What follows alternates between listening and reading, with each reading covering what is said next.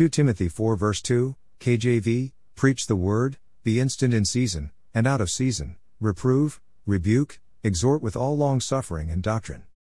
It is important to realize that we should share our faith with others. Whenever we can. And from the Message Bible, proclaim the message with intensity, keep on your watch. Challenge, warn, and urge your people. Don't ever quit, keep on your watch. The Apostle Paul pleaded for prayer for his own personal witness. He said Ephesians 6 verse 19 to 20, Pray for me, that utterance may be given to me, that I may open my mouth boldly, to make known the mystery of the gospel for which I am an ambassador in bonds, that therein I may speak boldly, as I ought to speak. Remember that you have the wonderful responsibility of speaking to other people's loved ones. Perhaps another Christian has prayed earnestly that God would use a faithful witness to speak to beloved mom, dad, or relative, and you are the answer to that prayer. You are the true and faithful witness God wants to use.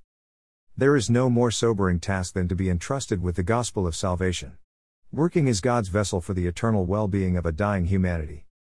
The scripture verse we love to use Romans 1 verse 16. For I am not ashamed of the gospel, because it is God's power for salvation to everyone who believes. Using the Message Bible again, Romans 1 verse 16, it's news I am most proud to proclaim the extraordinary message of God's powerful plan to rescue everyone who trusts Him. Remember, we started the week with Romans 2 verse 12 Rejoice in hope. Dash. Let us all rejoice in the hope we have because of what our Lord and our friend has done for us. Let our rejoicing be obvious to others, as they see in us a difference that is not in the world.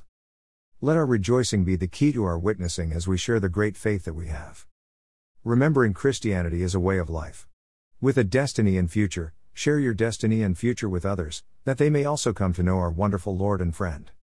We know we give a lot of scripture verses, go back to those scripture verses in your Bible.